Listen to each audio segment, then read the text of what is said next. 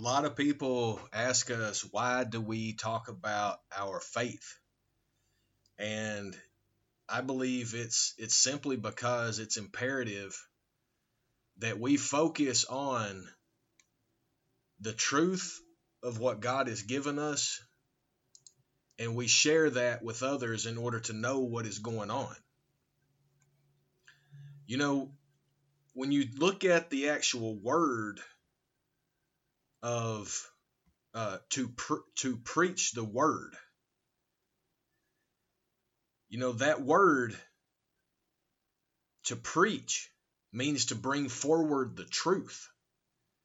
And I just want to read out of Second Timothy um, verses 1 through 7 in order for you to understand what simply means to communicate the truth of God's word. Again, this is in the Holy Bible, the second, uh, the book of Second Timothy, chapter 4, starting at verse 1. And it reads, I charge thee therefore before God and the Lord Jesus Christ, who shall judge the quick and the dead at his appearing and and his kingdom. Preach the word, be instant in season, out of season, reprove, rebuke, exhort with all long suffering and doctrine.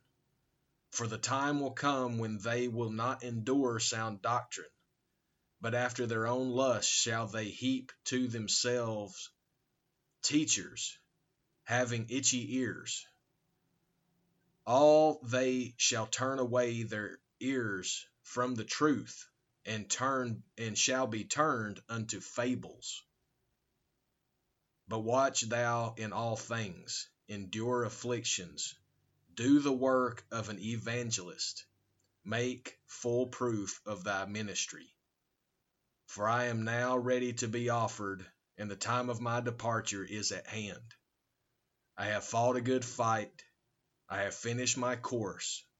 I have kept the faith. That is a reading of the Word of God from the Holy Bible. And I ask God to bless it in Jesus' name. Amen. Amen.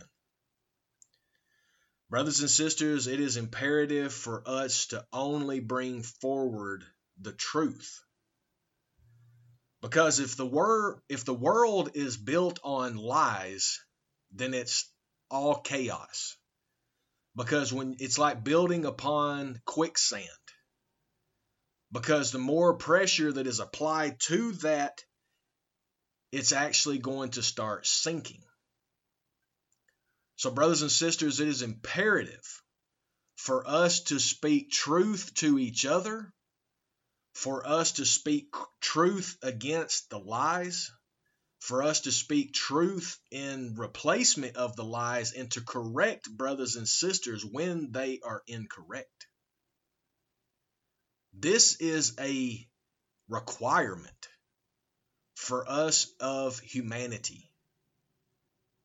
Because if we are built on lies, then we have no future.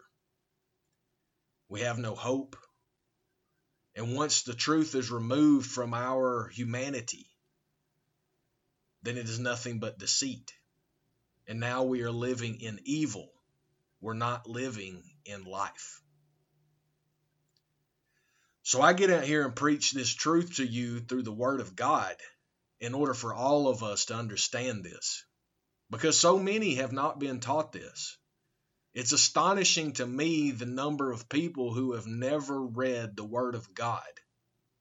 And it's even more astonishing for all the people who reject the Word of God, even when it has been shown to us, told to us. So, brothers and sisters, I'm going to ask you to continue to read your Word of God on a daily basis. The Holy Bible is the most valuable thing that you can possess as far as in this material world. So I plead with you all to get your Bibles, to learn it, to read it, to show yourself approved by studying the Word of God. And not to let it be what was said in that verse. Because if you hear what he said in the verse, it says in verse, and so this is again in 2 Timothy chapter 4, verse 4, and it said, And they shall turn away their ears from the truth and shall be turned unto fables. So they're going to turn from the truth and they're going to be listening to fables, which are lies. Fables are not truths, they are exaggerations, they are uh, bits of truth, but in actuality, they are lies. And this is why it is so important for us to speak truth to one another so we can maintain and walk in truth.